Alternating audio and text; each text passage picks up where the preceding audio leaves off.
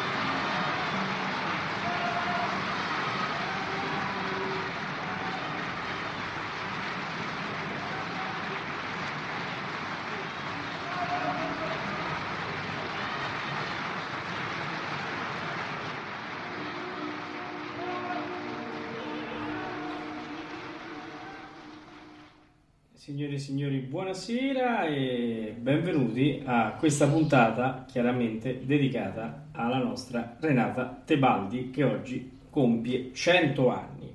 Tanti auguri Renata da tutto lo staff di Ameria Radio e presento i miei altri due chipman. Alvin Valerio, ciao Valerio, aspetta, ecco vai adesso, ciao Valerio. Ciao, tantissimi auguri Renata e grazie per tutto quello che ci hai dato. Un bacio con tutto il mio affetto. E Simon Max, Ciao a tutti, buon compleanno Renata. Abbiamo iniziato questa trasmissione con una straordinaria, con uno straordinario whisky d'arte dalla Tosca eh, che ci ha veramente estasiato. No? Penso di, di, dire la cosa giusta un po' per tutti. Certo. Allora, Assolut- da... assolutamente. Eh, eh no, però scusami, eh, ci vogliono anche gli auguri alla nostra Renata, anche da parte di Theodore, scusami. Eh. Ecco, certo. tanti auguri Renata, eh è un piacere festeggiare tutti quanti insieme i tuoi 100 anni, la voce d'Angelo che, tanto, che tanto ci manca, che comunque le grandi registrazioni che devo dire ci ha fornito oh, Peppino Caruso, che ringraziamo tanto per la sua disponibilità e per la sua grande diciamo, il suo grande affetto che dimostra verso tutti noi, eh, perché ci ha fornito veramente dei, mh, dal suo archivio delle chicche. Infatti, Ameria Radio da questa mattina alle 7.30 è partita con la 24 ore eh, su Renata Tebaldi eh, e che in questo momento abbiamo interrotto per permettere ai radioascoltatori di venire eh, ad ascoltare gli auguri che fa Ameria Radio in diretta nella trasmissione Tutto uh, nel mondo e burla e, e che quindi ehm, riprenderà subito dopo eh, vi annuncio che c'è eh, eh, Traviata, quindi ripartiremo da eh, Traviata. E, e andremo Volevo avanti. aggiungere Paolo anche sì. una diretta che è partita stamattina, appunto 24 ore, che è anche molto seguita nel nostro pubblico. Eh? Molto seguita, devo dire, dire molto seguita. domani faremo il reso conto quasi. Sì, ma, esatto, molto seguita. E andremo avanti tutta la notte fino a domani mattina alle sette e mezza. Eh, verranno riproposte cose che non sono state passate oggi, ma ripasseremo anche qualcosa che è passato oggi perché chiaramente la mattina tanti lavorano e quindi per permettere anche ai nostri ascoltatori stranieri che col fuso orario eh, passano più tardi ad ascoltarci, di ascoltare delle chicche come l'Andrea Chenier, abbiamo ascoltato l'Adriana Legourer, eh, Tosca, Madame Butterfield, abbiamo ascoltato delle cose veramente spettacolose sempre fornite da Peppino Caruso. Una cosa interessante che mi piaceva che eh, Manon Lescaut è registrato addirittura dentro il palcoscenico del Metropolitan perché eh, si ascoltano durante il, lo svolgersi del, de, dell'opera il maestro Rimini, palcoscenico che dice The Create Stage, The Create Stage, cioè eh, stiamo proprio dentro il palcoscenico, è una cosa, una chicca veramente eh, eccezionale. Io me, me, ne sono accorto ascoltandolo e dico: Ma chi è questo? Dico invece era il maestro di Ma chi è? Allora, eh, questa sera comunque avremo anche eh, un ospite eh, che as- ascolteremo più avanti, eh, Vincenzo Ramon Bisogni, che ha parlato eh, molto chiaramente insieme a noi di Renata Tebaldi, dandoci anche delle chicche che qualcuno che sta in linea eh, gradirà molto perché parleremo anche stuzzicata da una domanda fatta da Massimiliano eh, del rapporto Tebaldi-Callas, quindi preparatevi che ci saranno delle belle. Allora, Albin, senti, parlaci un pochino tu del tuo rapporto con Renata eh, Tebaldi, ne abbiamo parlato altre volte, ma è sempre bello sentirlo perché... Allora, eh, io come, come, dico sempre, eh, ho avuto la fortuna, ma puramente casuale, di a vedere molto spesso Renata Tebaldi, ma per un motivo banalissimo, nel senso che io ho frequentato l'Università Statale di Milano, ho fatto, ho fatto lettere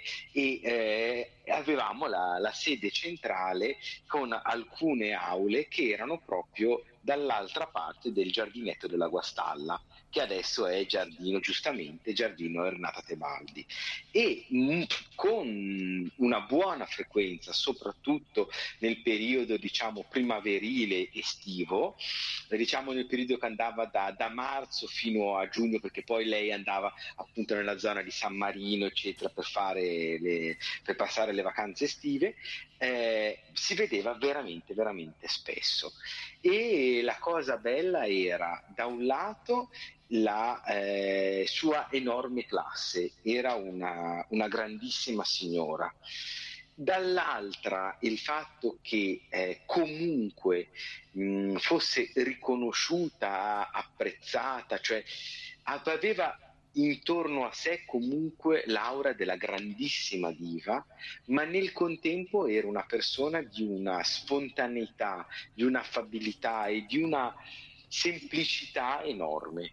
Io ho un ricordo veramente bellissimo, anche perché io li portavo spesso, le, mi mettevo in borsa le incisioni che avevo, soprattutto gli LP, quindi incisioni grandi, e tante volte se la beccavo appunto magari mi disinteressavo dei corsi, uscivo con la borsa e la portavo, la portavo a fare autografare le, le, incisioni. E lei mi diceva sempre: Ah, ma questa sono io. Dico, e eh, signora, sì, e non so, è la foto del, del Metropolitan, perché poi a me piacevano moltissimo le, le incisioni live, allora, e quindi, cioè, ma questa sono io. Dico, sì, signora, è, è la sua immagine dell'Adriana, del Metropolitan o della Gioconda del Metropolitan.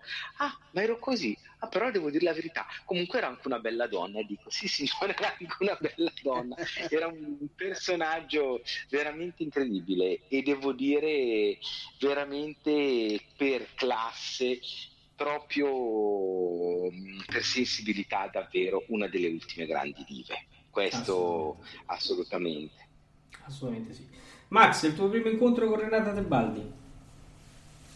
Il primo incontro con Renata Lebaldi ovviamente è stato esclusivamente eh, discografico, in vinile. Eh. Il primo incontro è stato, mi sembra, Andrea Chenier, Andrea Chenier quello lì con eh, Mario del Monaco, con Ettore Bastianini, eh, con Fiorenza Cossotto. Eh, Gian Andrea Gazzani che dirigeva l'orchestra, mi sembra fosse della Scala o della no, adesso non ricordo. Eh, sì, quello fu il, il primo e a seguire immediatamente l'Otello, sempre con Mario del Monaco, Aldo Protti, quell'edizione della eh, Decca. Eh, che dire, era la voce d'angelo. Devo dire che cronologicamente ho avuto modo di ascoltare, perché mia zia era appassionata, la Bohème con eh, la Callas e di Stefano, quindi ho ascoltato prima quella che si dice essere stata la sua rivale, o meglio, poi nel eh, sentiremo. Chi ascolteremo dopo, effettivamente sembra che questa rivalità ci fosse realmente. Alcuni dicono: ma no, alla fine non, era, non c'era questa rivalità, era. Eh, ma forse, eh, forse, ci fa piacere comunque eh, non smentire questa cosa perché l'Italia ha un po' vissuto sempre di dualismi, no? sia sportivi, avevamo Coppi Bartali, Rivera Mazzola che non giocavano insieme, eh, Callas Tebaldi e, e poi eh, c'era Moser, Francesco Moser e Beppe Saronni, eh, insomma voglio dire, noi ce l'abbiamo sempre avuto il dualismo nel sangue, no? contrapporre due figure importanti. E quindi niente, è stato questo il mio primo approccio con Renata Tebaldi, devo dire che è stata un'edizione secondo me storica dell'Andrea Chenier eh, mi è rimasta nel, nel cuore e nelle orecchie anche perché penso che siano quelle produzioni inarrivabili dal punto di vista eh, esecutivo, sono artisti di grandissimo spessore eh, e quindi penso proprio di poter dire esecu- esecuzione irraggiungibile. Sicuramente. Invece il mio, primo incontro, il mio primo incontro è stato radiofonico è stato radiofonico eh, con il finale di Madama Butterfly. Eh, mi ricordo ero finché, cioè, finché campo, si suol dire, che eh, mi trovavo a letto insieme a mia mamma e avevamo la radiolina accesa e sentivamo Madama Butterfly. E io ero piccolo, eh, avrò avuto 5-6 anni, ancora non era partita la, diciamo, la grande passione per la musica lirica e mia madre mi raccontava la, uh, la, trama di quel momento, il finale, quando lei poi si uccide e saluta il figlio. Mi ricordo, I pianti, mi ricordo che mamma faceva un, un riassunto molto... Uh, diceva, questa lo sai chi è? Questa è Renata Tebaldi, un grande soprano, una grande cantante. E quello fu il mio primo incontro, con un pianto dirotto per eh, questa mamma che salutava il bambino e si andava ad uccidere. Eh, e mi ricordo questa voce, questo finale molto intenso che ho risentito poco fa perché abbiamo, è andata Madame Butterfly è finita proprio alle 8.20 e quindi ho ripercorso quel momento. Allora, andiamo a sentire invece la nostra Renata in Adriana, che, che ve ne pare? Sì. Ah, benissimo, grazie. Andiamo a sentire, io sono Lumina Ancella e l'andiamo ad ascoltare e, e nel, eh, con l'Orchestra eh, Nazionale dell'Accademia di Santa Cecilia, direttore Alberto Ele.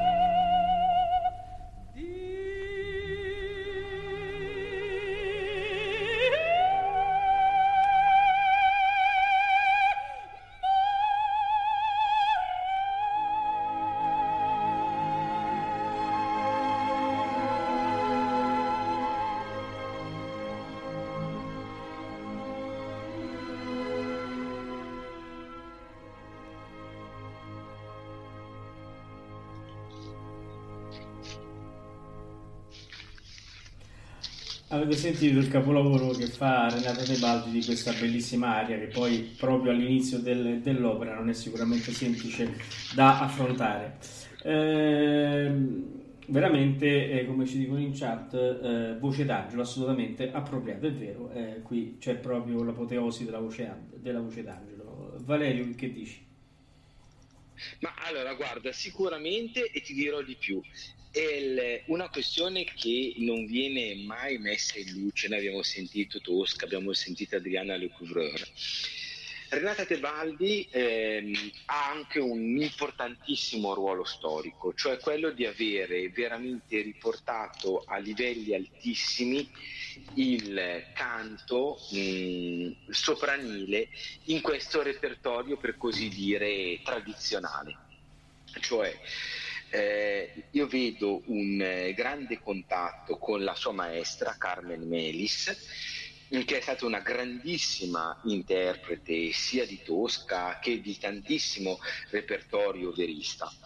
E proprio dalla Melis ha recuperato questa grandissima tecnica di emissione e soprattutto un eh, turgore, una morbidezza e una, mm, un velluto veramente straordinario che negli anni 30 era molto difficile da trovare. E quindi una svolta all'inizio, diciamo alla, alla metà degli anni 40 in poi è stata proprio proposta da Renata Tebaldi migliorando enormemente la, eh, l'apporto tecnico, non solo interpretativo, di questo repertorio diciamo tradizionale italiano, quindi intanto Verdi, intanto Verismo e, e, soprattutto intanto Puccini. Quindi questo è un merito storico che molto spesso viene misconosciuto a Renata Tebaldi, invece secondo me oggi più che mai nei suoi cent'anni le va riconosciuto. Assolutamente sì. E un'altra cosa che mi piace notare, no? Eh, chi ha sentito la Tebaldi dal vivo dice che era, aveva una voce imponente, una valanga vocale proprio straripante. E, e insomma, da cantante dico che quando uno è dotato di mh, tutto questo, questo, materiale è difficile anche gestirlo, perché eh, soprattutto nelle voci sopranili... Eh, le rifiniture, le, le varie, diciamo, i, i vari eh, filati che bisogna fare nel, nelle romanze, eh, se uno ha una voce molto grande è difficile anche gestirli, si, si rischia di eh, essere fuori ruolo e di, fare, di cantare eh, diciamo, eh, un pezzo strafamoso tipo quello che abbiamo ascoltato ora, eh, senza fare quello che il pubblico un po' si aspetta, il filato, il pianissimo Devo dire invece Renata Del Baldi riesce con questa grande mole di voce, di suono, a fare tutto e questo veramente, dicevi tu Valerio, è dimostrazione di una grande tecnica, di una grande padronanza nell'emissione. Max, che dici? Assolutamente. Sì, sì, confermo, confermo tutto quanto hai detto te e detto anche Valerio. Eh, è comunque stata una, una grandissima artista che ci ha lasciato tantissime cose molto belle e che non ci stancheremo mai di ascoltare. Assolutamente. Allora, io direi, siccome parliamo di ascolti, io oh, sì. vorrei mandare eh, una romanza a cui sono molto legato, anche perché eh, è una, fa parte di un'opera dove canta anche la mia insegnante e, e che ce l'ho autografata. E, e vorrei mandare eh, la Vallì e ben andrò lontana eh, con eh, l'orchestra dell'opera di Monte Carlo diretta da Fausto Cleva. Questo è veramente un altro di quei capolavori che Renata Tebaldi ci ha lasciato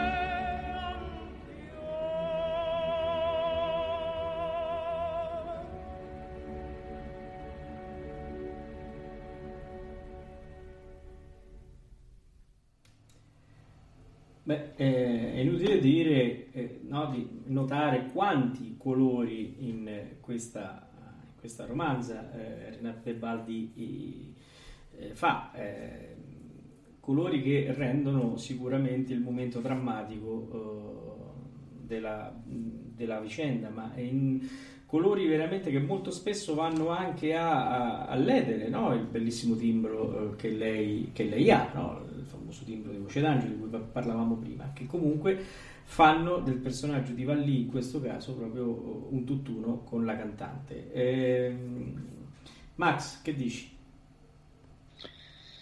Sì, eh, devo dire che questa è veramente una straordinaria interpretazione di, di questa altrettanto bellissima opera, purtroppo non molto rappresentata ultimamente. E credo che Renata Tebaldi la interpreti in maniera veramente mirabile, straordinaria. Come dicevi te Paolo, vengono fuori una, tutti i colori di questo che è sostanzialmente il repertorio perista, dove io personalmente eh, prediligo ascoltare Renata Tebaldi. Mi piace anche il Verdi, assolutamente, però quello che viene fuori in Bohème, eh, Andrea Chenier, eh, quindi Puccini, Catalani, ecco così, eh, sicuramente, sicuramente è, ha, ha, un qualcosa di più rispetto al repertorio eh, diciamo verdiano ecco, sì. questo è un mio modo di, eh, di vedere sì. no no sono d'accordo con te anche perché oggi ho sentito nella 24 ore una Fedora bellissima il sì, ruolo di Fedora esatto. è veramente eccezionale eh, anche lì... Mi sembra fosse con Corelli, se non, non... No, quella che abbiamo mandato oggi era con, con mm. Di Stefano. Beh. Con Di Stefano, allora con, con Corelli Stefano, ho sì, qualche altra sì. cosa nella 24 ore no, di oggi. Quella era... con Di Stefano, no, quella con Corelli era l'Andrea Scenier. E... L'Andrea Scenier, ecco, ah, ecco, sì. ecco, era Andrea Scenier con Corelli. Andrea Scenier con Corelli. E... Che dici tu Valerio di questa Valli? Ma allora, guarda, la Vallì, allora, innanzitutto è un'opera grandissima, eseguita mirabilmente da Renata Tebaldi e sono fondamentalmente d'accordo con Max, nel senso che eh, l'interpretazione che dà non solo di, eh, del repertorio pucciniano, ma soprattutto di questo repertorio chiamiamolo tanto per capirci verista sì, sì, è ecco, veramente usato il termine verista. Sì, ecco, sì, diciamo il termine verista come contenitore per dire tutta la produzione che va dagli anni 80 dell'Ottocento alla prima guerra mondiale, in cui c'è dentro un po' di tutto, eh. veramente è, è, grandissima, è grandissima anche perché eh, ha una autorevolezza anche di accento interpretativo veramente di, di livello assolutamente, cioè non è solo voce. Ecco. Sì, infatti, no, infatti, come dicevamo sempre noi, i grandi poi ti portano in palcoscenico anche solamente ascoltandoli, no? Quindi questo è... Certo. E, creano il personaggio, sembra proprio di, di cioè si medesimano così tanto che loro diventano personaggi. Allora, direi di andare adesso a sentire invece eh, Vincenzo Ramon Bisogni che eh, abbiamo incontrato qualche giorno fa perché lui stasera era impegnato e, e ci ha parlato della sua uh, Renata Tebaldi in maniera molto, molto bella, devo dire, con grande affetto. Ascoltiamo.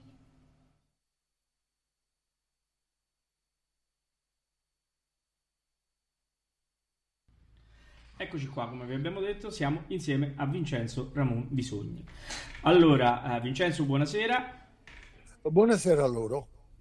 Allora, eh, carissimo, mh, mm, parlare di te ci vorrebbe veramente una trasmissione intera. Tu sei uno scrittore, ho visto tantissimi libri che tu hai scritto e, e che poi, diciamo, mi piacerebbe presentare e parlarne in trasmissione, ma questo è un altro discorso. Questa sera noi siamo qui per festeggiare Renata Tebaldi. Tu sei un profondo conoscitore della Tebaldi e, e, oltretutto sei anche socio onorario della Fondazione Renata Tebaldi che eh, patrocina, di cui noi siamo media partner. Vincenzo, fin dalla fondazione, fin dalla esatto, fondazione. Esatto, fin dalla fondazione. Allora, che cos'è per te Renata Tebaldi, Vincenzo?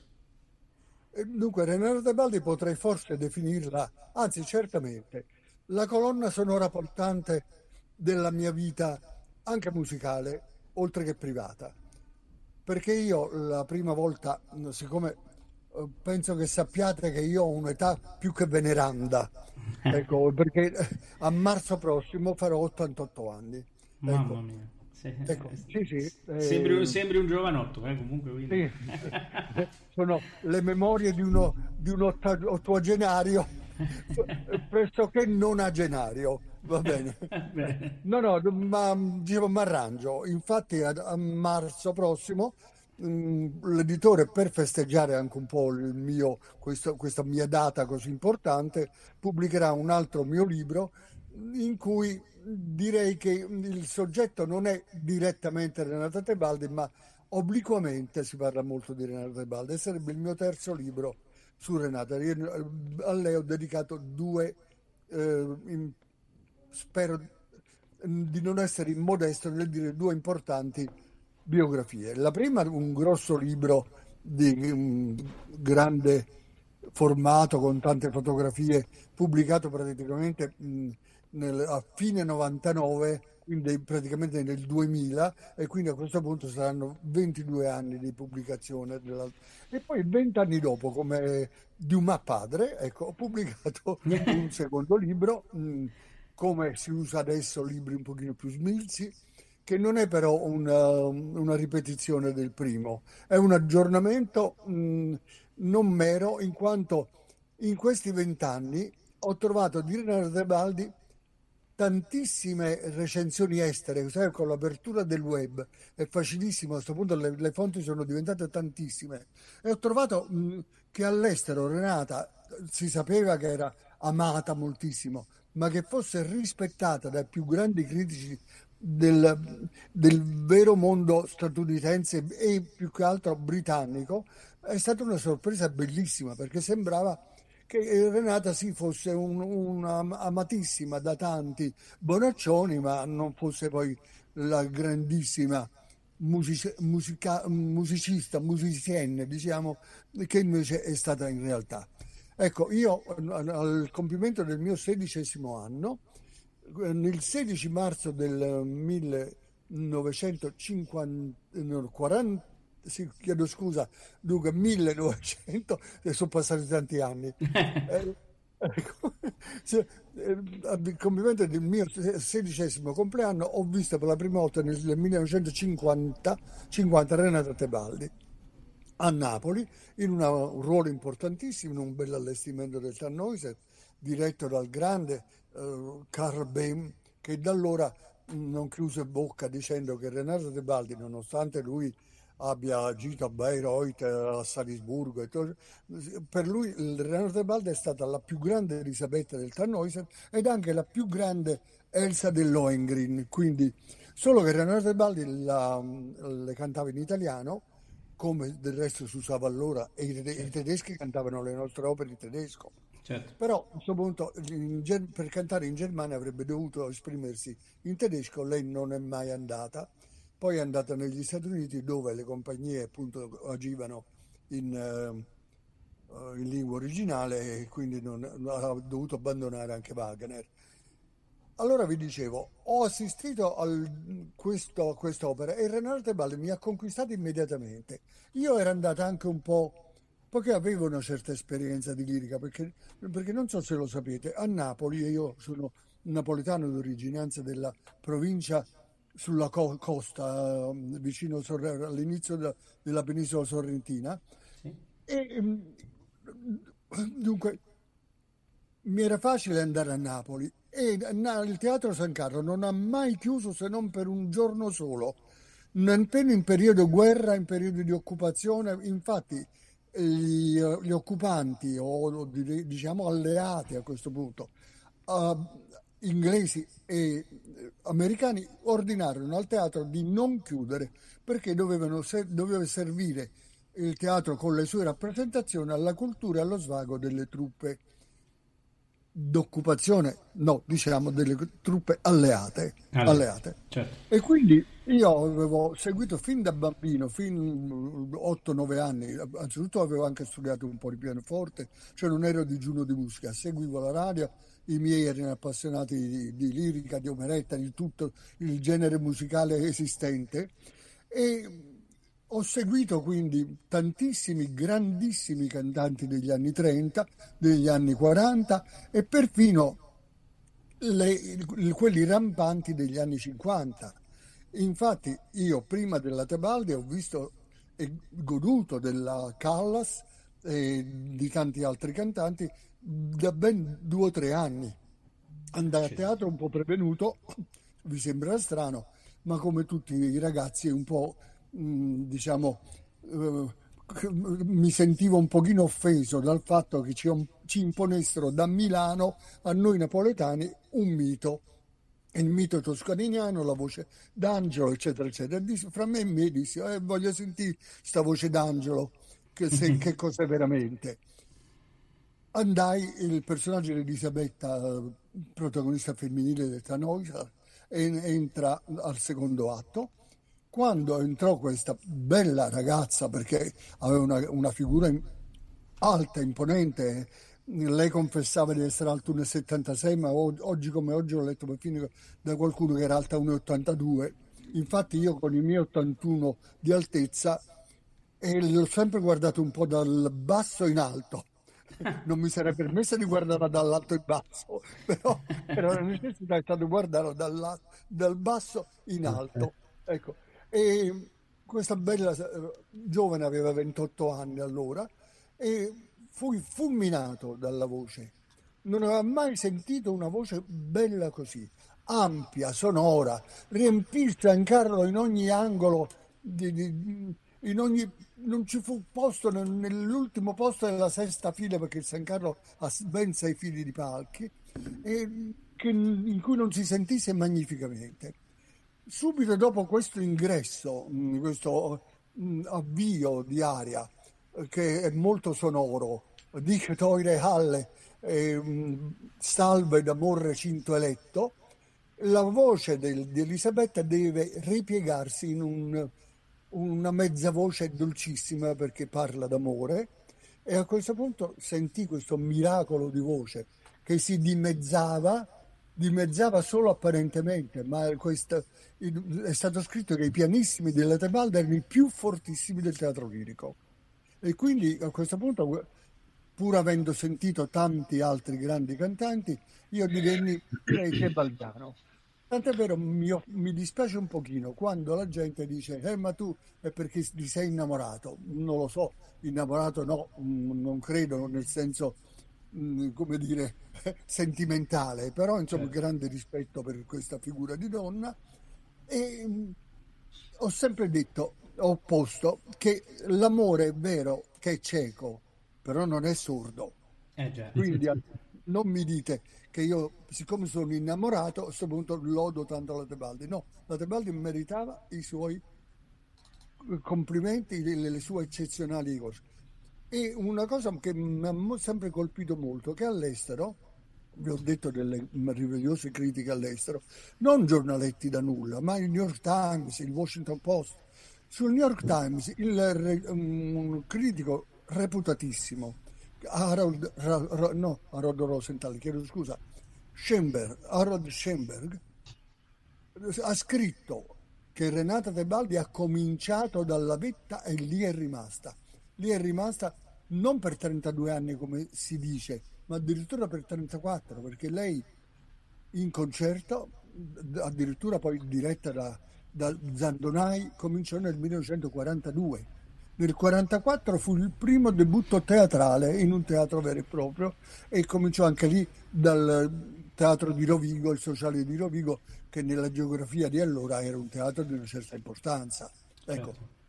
Eh, senti Vincenzo, una cosa, io oh, parlando ascoltando anche no, uh, adesso soprattutto in questi giorni molto di Renata Tebaldi, eh, mi sto rendendo conto di una cosa tante altre voci eh, nel tempo eh, si invecchiano, nel senso anche dal punto di vista, non dico dell'usura vocale, ma proprio il colore, no? eh, quella di Renata Tebaldi fino alla fine della sua carriera invece sembrava quella veramente dell'inizio. È chiaro che eh, eh, dal punto di vista proprio della... Uh, cioè l'età a un certo punto sicuramente ha fatto anche il suo, il suo compito, però il timbro il modo di cantare, il fraseggio era quello della prima Tebaldi. Io questo ho notato in lei, non so se tu sei d'accordo con questa mia... Ma certamente, io l'ho sentita anche nell'ultimissimo suo concerto, perché lei ha chiuso la carriera in altro teatro importantissimo, cioè la Scala, con un concerto del 1976,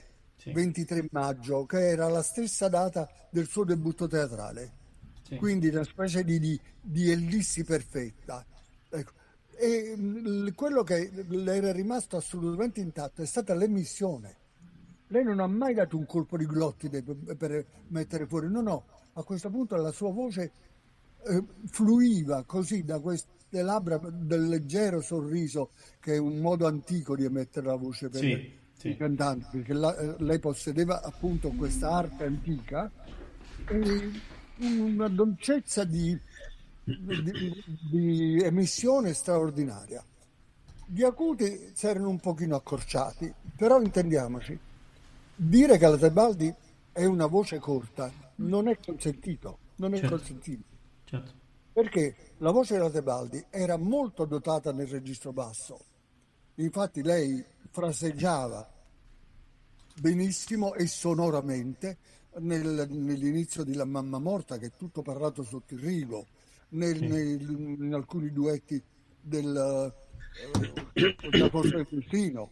Sì. A questo punto avevamo davvero, eh, diciamo, una voce estesa in basso, un, un medium fortissimo, sonoro, sempre un'addizione perfetta, gli acuti appena appena qualche volta a seconda delle serate come può succedere diciamo meno felice, ma era pur sempre, io non avrei mai cambiato con altri soprani, quelli certo. di cui si diceva che avevano per esempio tre voci, perché in effetti a sentire delle voci in basso non, non toccano i, i, i, gravi perché sennò la voce si sciupa. Non toccano il medium per non sciupare la voce. A questo punto mi sapete dire un'opera lirica, un ruolo ecco, un ruolo è fatto, è, è fatto di, di, tutte le note del certo. pentagramma, qualcuno perfino esagerato verso l'alto, certo. però arriva a questo punto non mi venite a dire che è una voce corta, eh no, è una voce estesa in modo,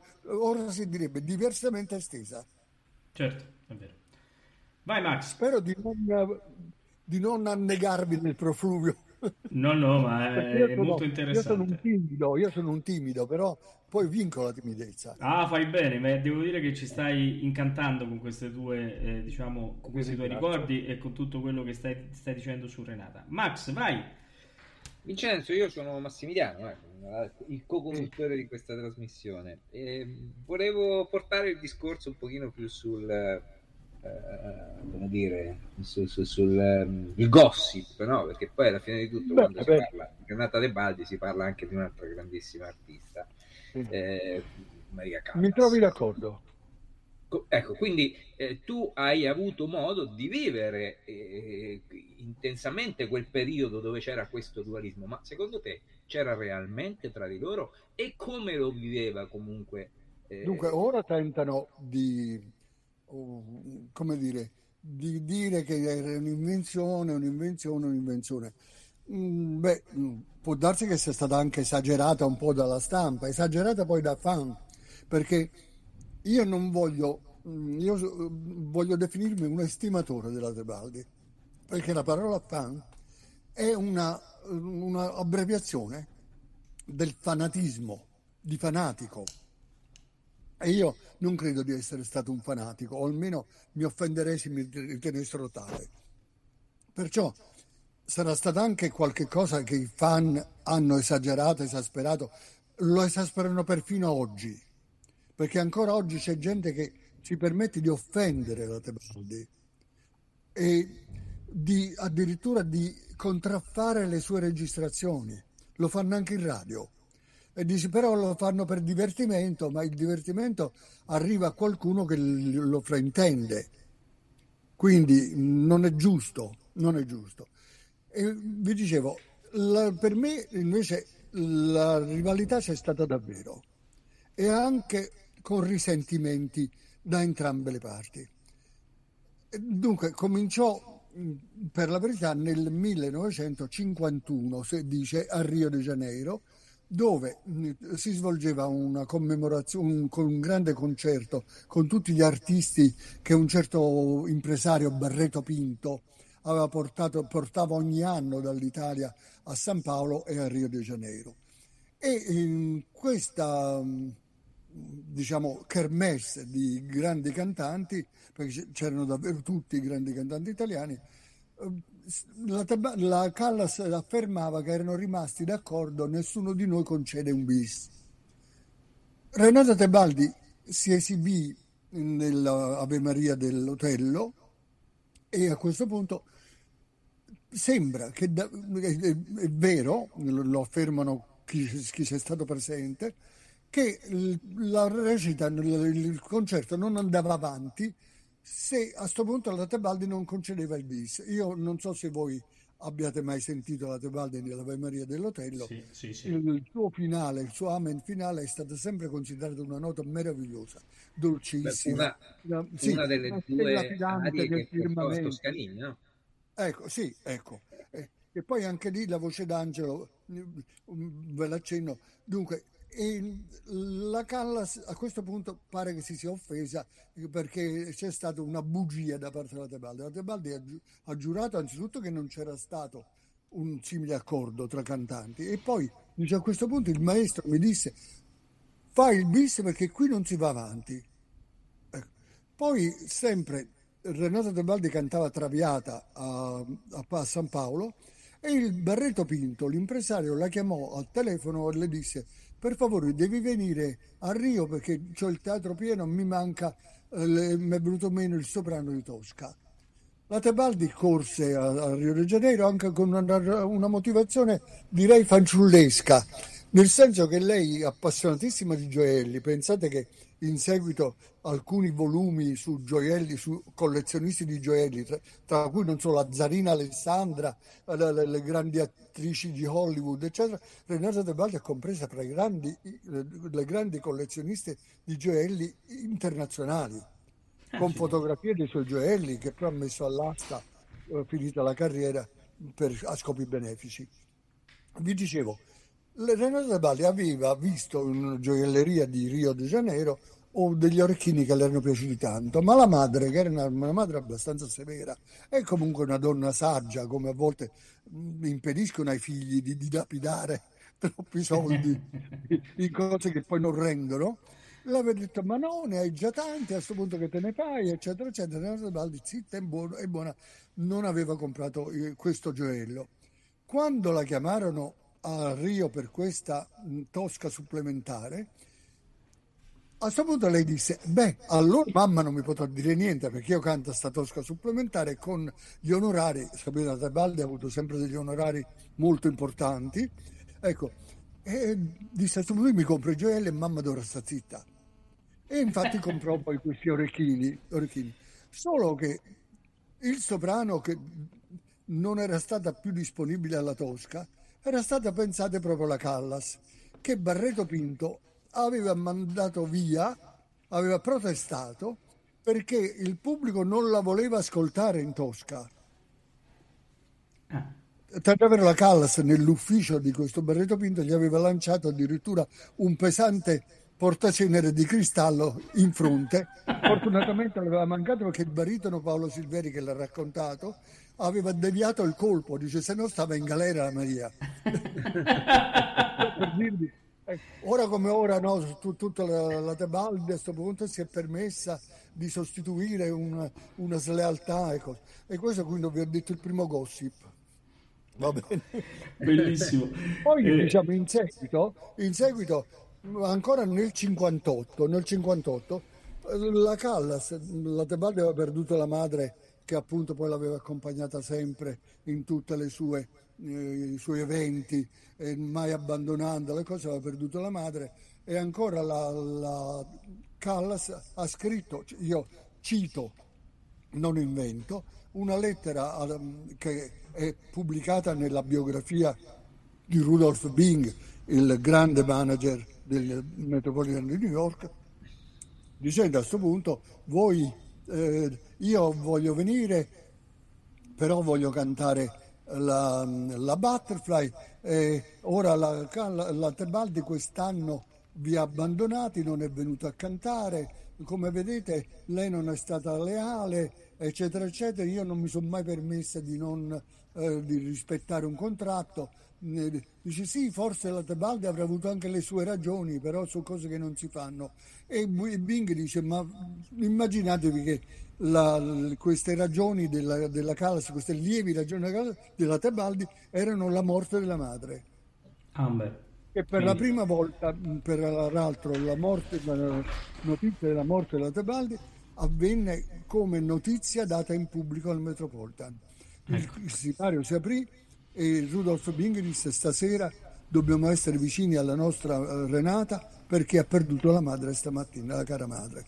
Renata voleva um, anche addirittura rinunciare al canto, comunque nel 58 si diede veramente ad una serie di recite, direi eh, come a stordirsi, nel 59 cominciò anche libera dal, dai comandi materni e cominciò a guardarsi intorno, a vivere una vita da donna, tant'è vero che il mio secondo libro eh, si chiama Renata Tebaldi, Dolce Maestà, che non è un modo eh, di, dire, di, di incoronare la regina né di nulla, no, Dolce Maestà è la frase che Donna Anna e Don Ottavio nel Don Giovanni di Mozart dicono quando incede in scena Donna Elvira, che dolce maestà.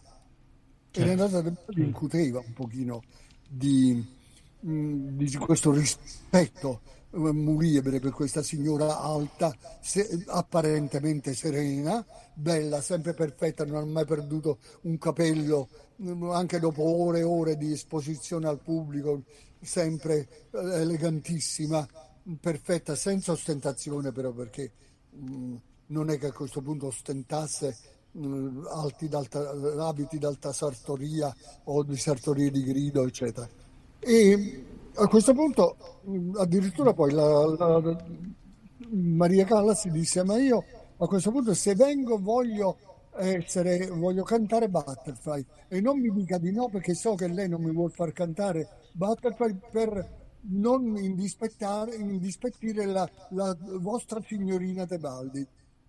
Della, nella, cosa, nella um, biografia di Zeffirelli, che è notorio che è un callassiano sfegatato, diciamo, sì. eh, dall'alto della sua esperienza, della, della, sua di artista, di regista, scenografo, eh, costumista, eccetera, e racconta che la Callas aveva cantato una sola volta la Butterfly, poi c'era stato un, un arrivo di uscieri giudiziari che l'avevano disgustata eh, e quindi lei a questo punto odiava un pochino questo personaggio, non l'aveva più cantato.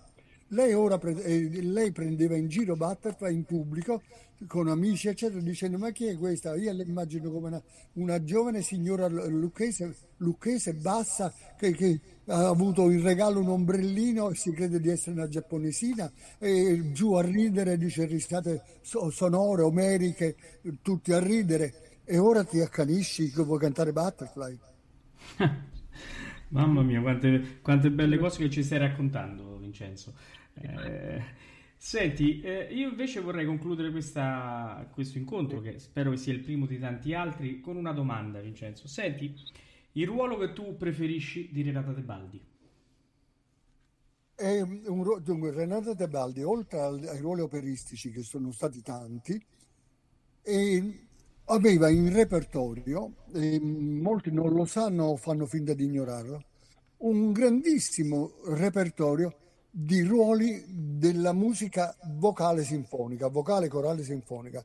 Lei pensate che ha cantato la, la Passione secondo San Matteo sì. di Bach alla Scala, certo. ha cantato il Requiem di Verdi, il Requiem di Mozart, ha cantato uh, il Requiem, perfino l'ultimo suo debutto è stato nello Stabat Mater di Pergolesi, ha cantato lo Stabat Mater di Rossini, e mm, quindi un, tantissima, tantissimo repertorio sinfonico, corale, in gran, sempre in grandi sedi, eh, perché Renato Tebaldi, come vi ho detto, ha cominciato, secondo Schoenberg, ha, cantato, ha cominciato dal, dal top e, e al top ha finito.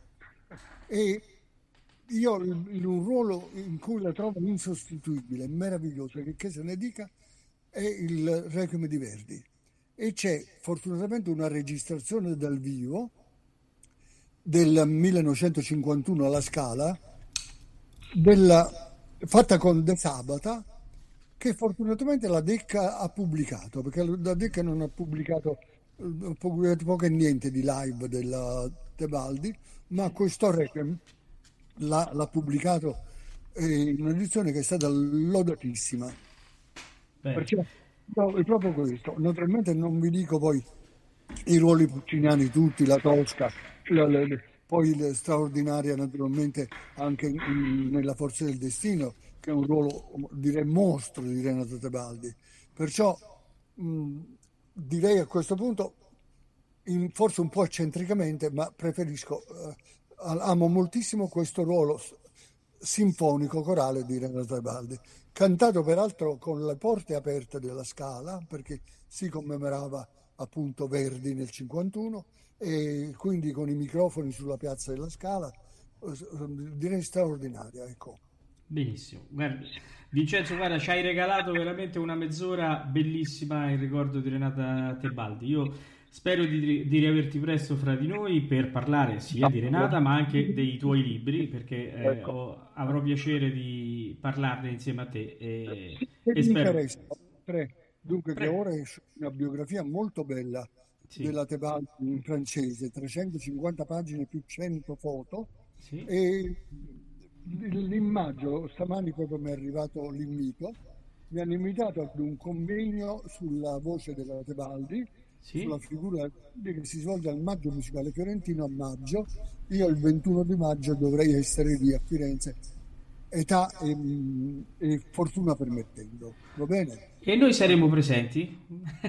Verremo a sentirti. Cosa mi grazie e, e spero di essere lì presente a 88 anni compiuti. Vabbè, eh, sicuramente saranno i primi 88 anni, poi ne faremo altri. Ciao. Tanti altri. Vincenzo, grazie tante. Grazie, grazie tante, anche buona serata. Mia, Vincenzo. A, a risentirci davvero, con piacere. Grazie Vincenzo, a presto. presto.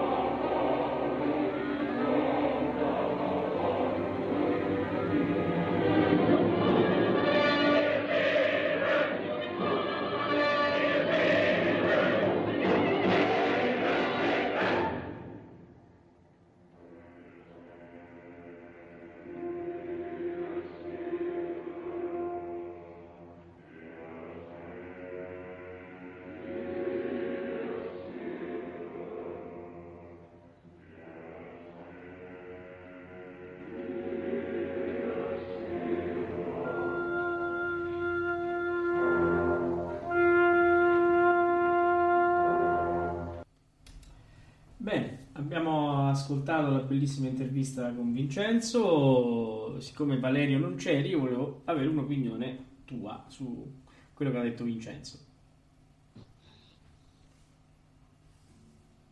Ma eh, guarda, eh, sicuramente eh, ha, fatto una ricostruzione storica eh, assolutamente corretta, un pochino a, a trinte forti, ma è, fa parte diciamo del, del, personaggio. Ma la ricostruzione è sicuramente una ricostruzione corretta. Anche l'inizio della rivalità con, con la Callas. Il discorso secondo me è, è diverso, cioè eh, mh, la questione che eh, io penso che il vero problema sia stato legato alla scala, alla scala che non ha dato il giusto spazio a Renata Tebaldi. E il fatto di non aver dato lo spazio che una voce così meritava, avendo puntato tantissimo sulla Callas, ha poi eh, molto inficiato anche la carriera perché purtroppo moltissimi anni americani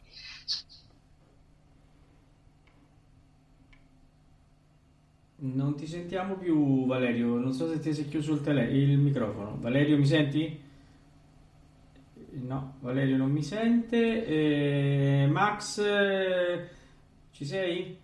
Sì, sì, ci sono, ci sono. Eh, Max, eh, cioè, Valerio non, non, si sente, forse gli si sono scaricati gli auricolari e adesso cerco eh, Valerio, di... Valerio? Valerio, non, Valerio... non No. Eh, non ci sta, non ci sente. Non ci allora, sente, fai un tuo commento, io intanto lo contatto, vai. Beh, eh, il mio commento, io ero presente, ero presente a questa intervista e ecco, diciamo che il nostro amico e ospite della trasmissione Vincenzo Ramon Bisogni eh, si è sbizzarrito moltissimo sul discorso della rivalità tra la Callas e, e, e Renata Tebaldi, oltre ad averci dato una sua idea, per esempio, molto interessante secondo eh, me, eh, quella del ehm, del repertorio della Callas, che lui apprezza moltissimo, ama moltissimo il repertorio, eh, quello eh, sinfonico, sacro, eh, eh ha citato in particolar modo il Requiem di Verdi, che abbiamo eh, ascoltato immediatamente dopo la, il termine dell'intervista, ma anche, anche dobbiamo dire, eh, eh, altre, mh, altre, opere molto importanti, per esempio... Adesso, adesso mi senti? Matter. Ecco, è tornato Valerio, quindi io darei... Se, scusate, scusate ragazzi. Valerio, prego, prego, prego, Valerio, attenzione. No, Ah, stupendo. Allora, mi scuso con il pubblico per questo disagio. Allora, no, il mio discorso è che purtroppo la rivalità con la Callas ha avuto una ripercussione molto forte anche sulla carriera della Tebaldi, perché poi, avendo una, poi militato molto negli Stati Uniti e avendo perso un centro importante culturale come era la Scala o come era Firenze, in cui c'era anche la ricerca di titoli un pochino più particolari, che sicuramente sicuramente la Tebaldi avrebbe potuto fare benissimo con grande trasporto, grande qualità. Purtroppo rimane un, un, un insieme di enormi occasioni perse perché io, io penso a all'inizio della carriera in cui c'era stato appunto il, l'Olimpia, la Giulio Cesare, eh, la Giovanna d'Arco, eh, il Guglielmo Tell, cioè un numero di opere particolari che secondo me la Tebaldi poteva veramente far molto bene, cioè un assedio di Corinto, cioè veramente queste, questi titoli rossiniani piuttosto che endeliani o ancora del primo Verdi in cui avrebbe veramente potuto fare moltissimo. Cioè anche non so io penso a Due Foscari piuttosto che alla battaglia di Legnano tutti titoli che secondo me in una dimensione più eh, italiana avrebbe potuto fare. Poi purtroppo, cioè purtroppo il, la sua presenza italiana è rimasta quasi esclusivamente a San Carlo, come appunto diceva Ramon, eh, che però purtroppo è stata più limitata perché meritava sicuramente molto di più proprio a livello culturale. Ecco, il San Carlo è comunque rispetto a tutti i teatri italiani un solo teatro. Questo. Certo, certo. Allora, eh, hai parlato della Giovanna d'Arco. Sì. Io la ascolterei. Che dici? Ma assolutamente, anche perché è veramente grandissima. Allora, qui qui o fatidica, o fatidica foresta, mi si impicciano le parole. Andiamo.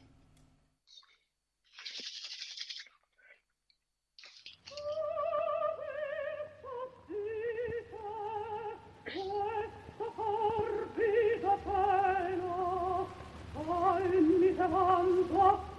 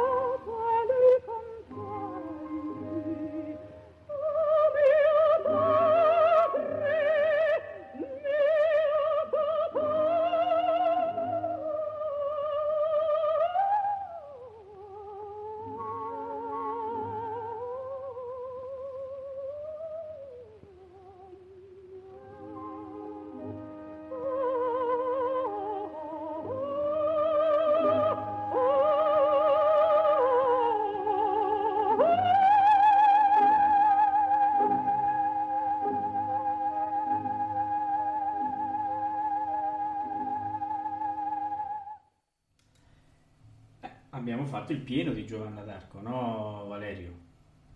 Assolutamente, anche perché eh, io è un'incisione che io amo particolarmente, anche perché ha una grandissima eh, interpretazione, una voce adattissima a questo primo eh, Verdi bellissimo, soprattutto Fatidica Foresta è sicur- sicur- a mio avviso una delle cose più, più belle di, di Renata in generale, o forse una di quelle che io amo particolarmente, ecco, mettiamola così. Sì, sicuramente sì. E Max, che dici?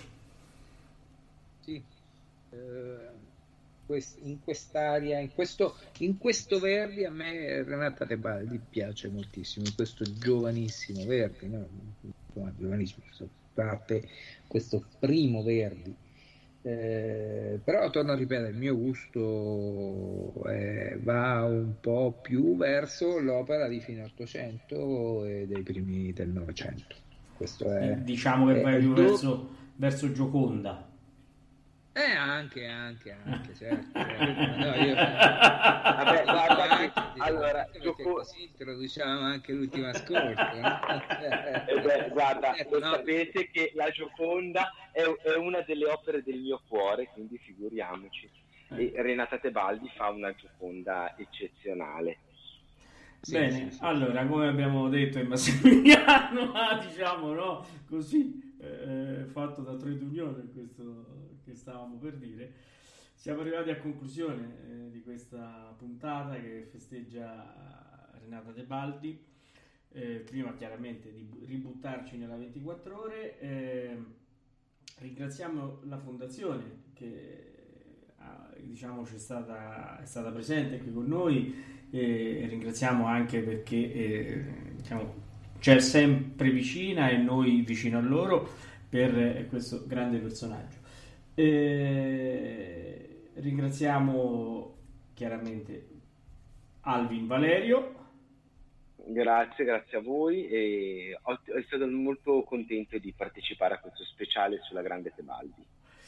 Ringraziamo eh, Simon Max.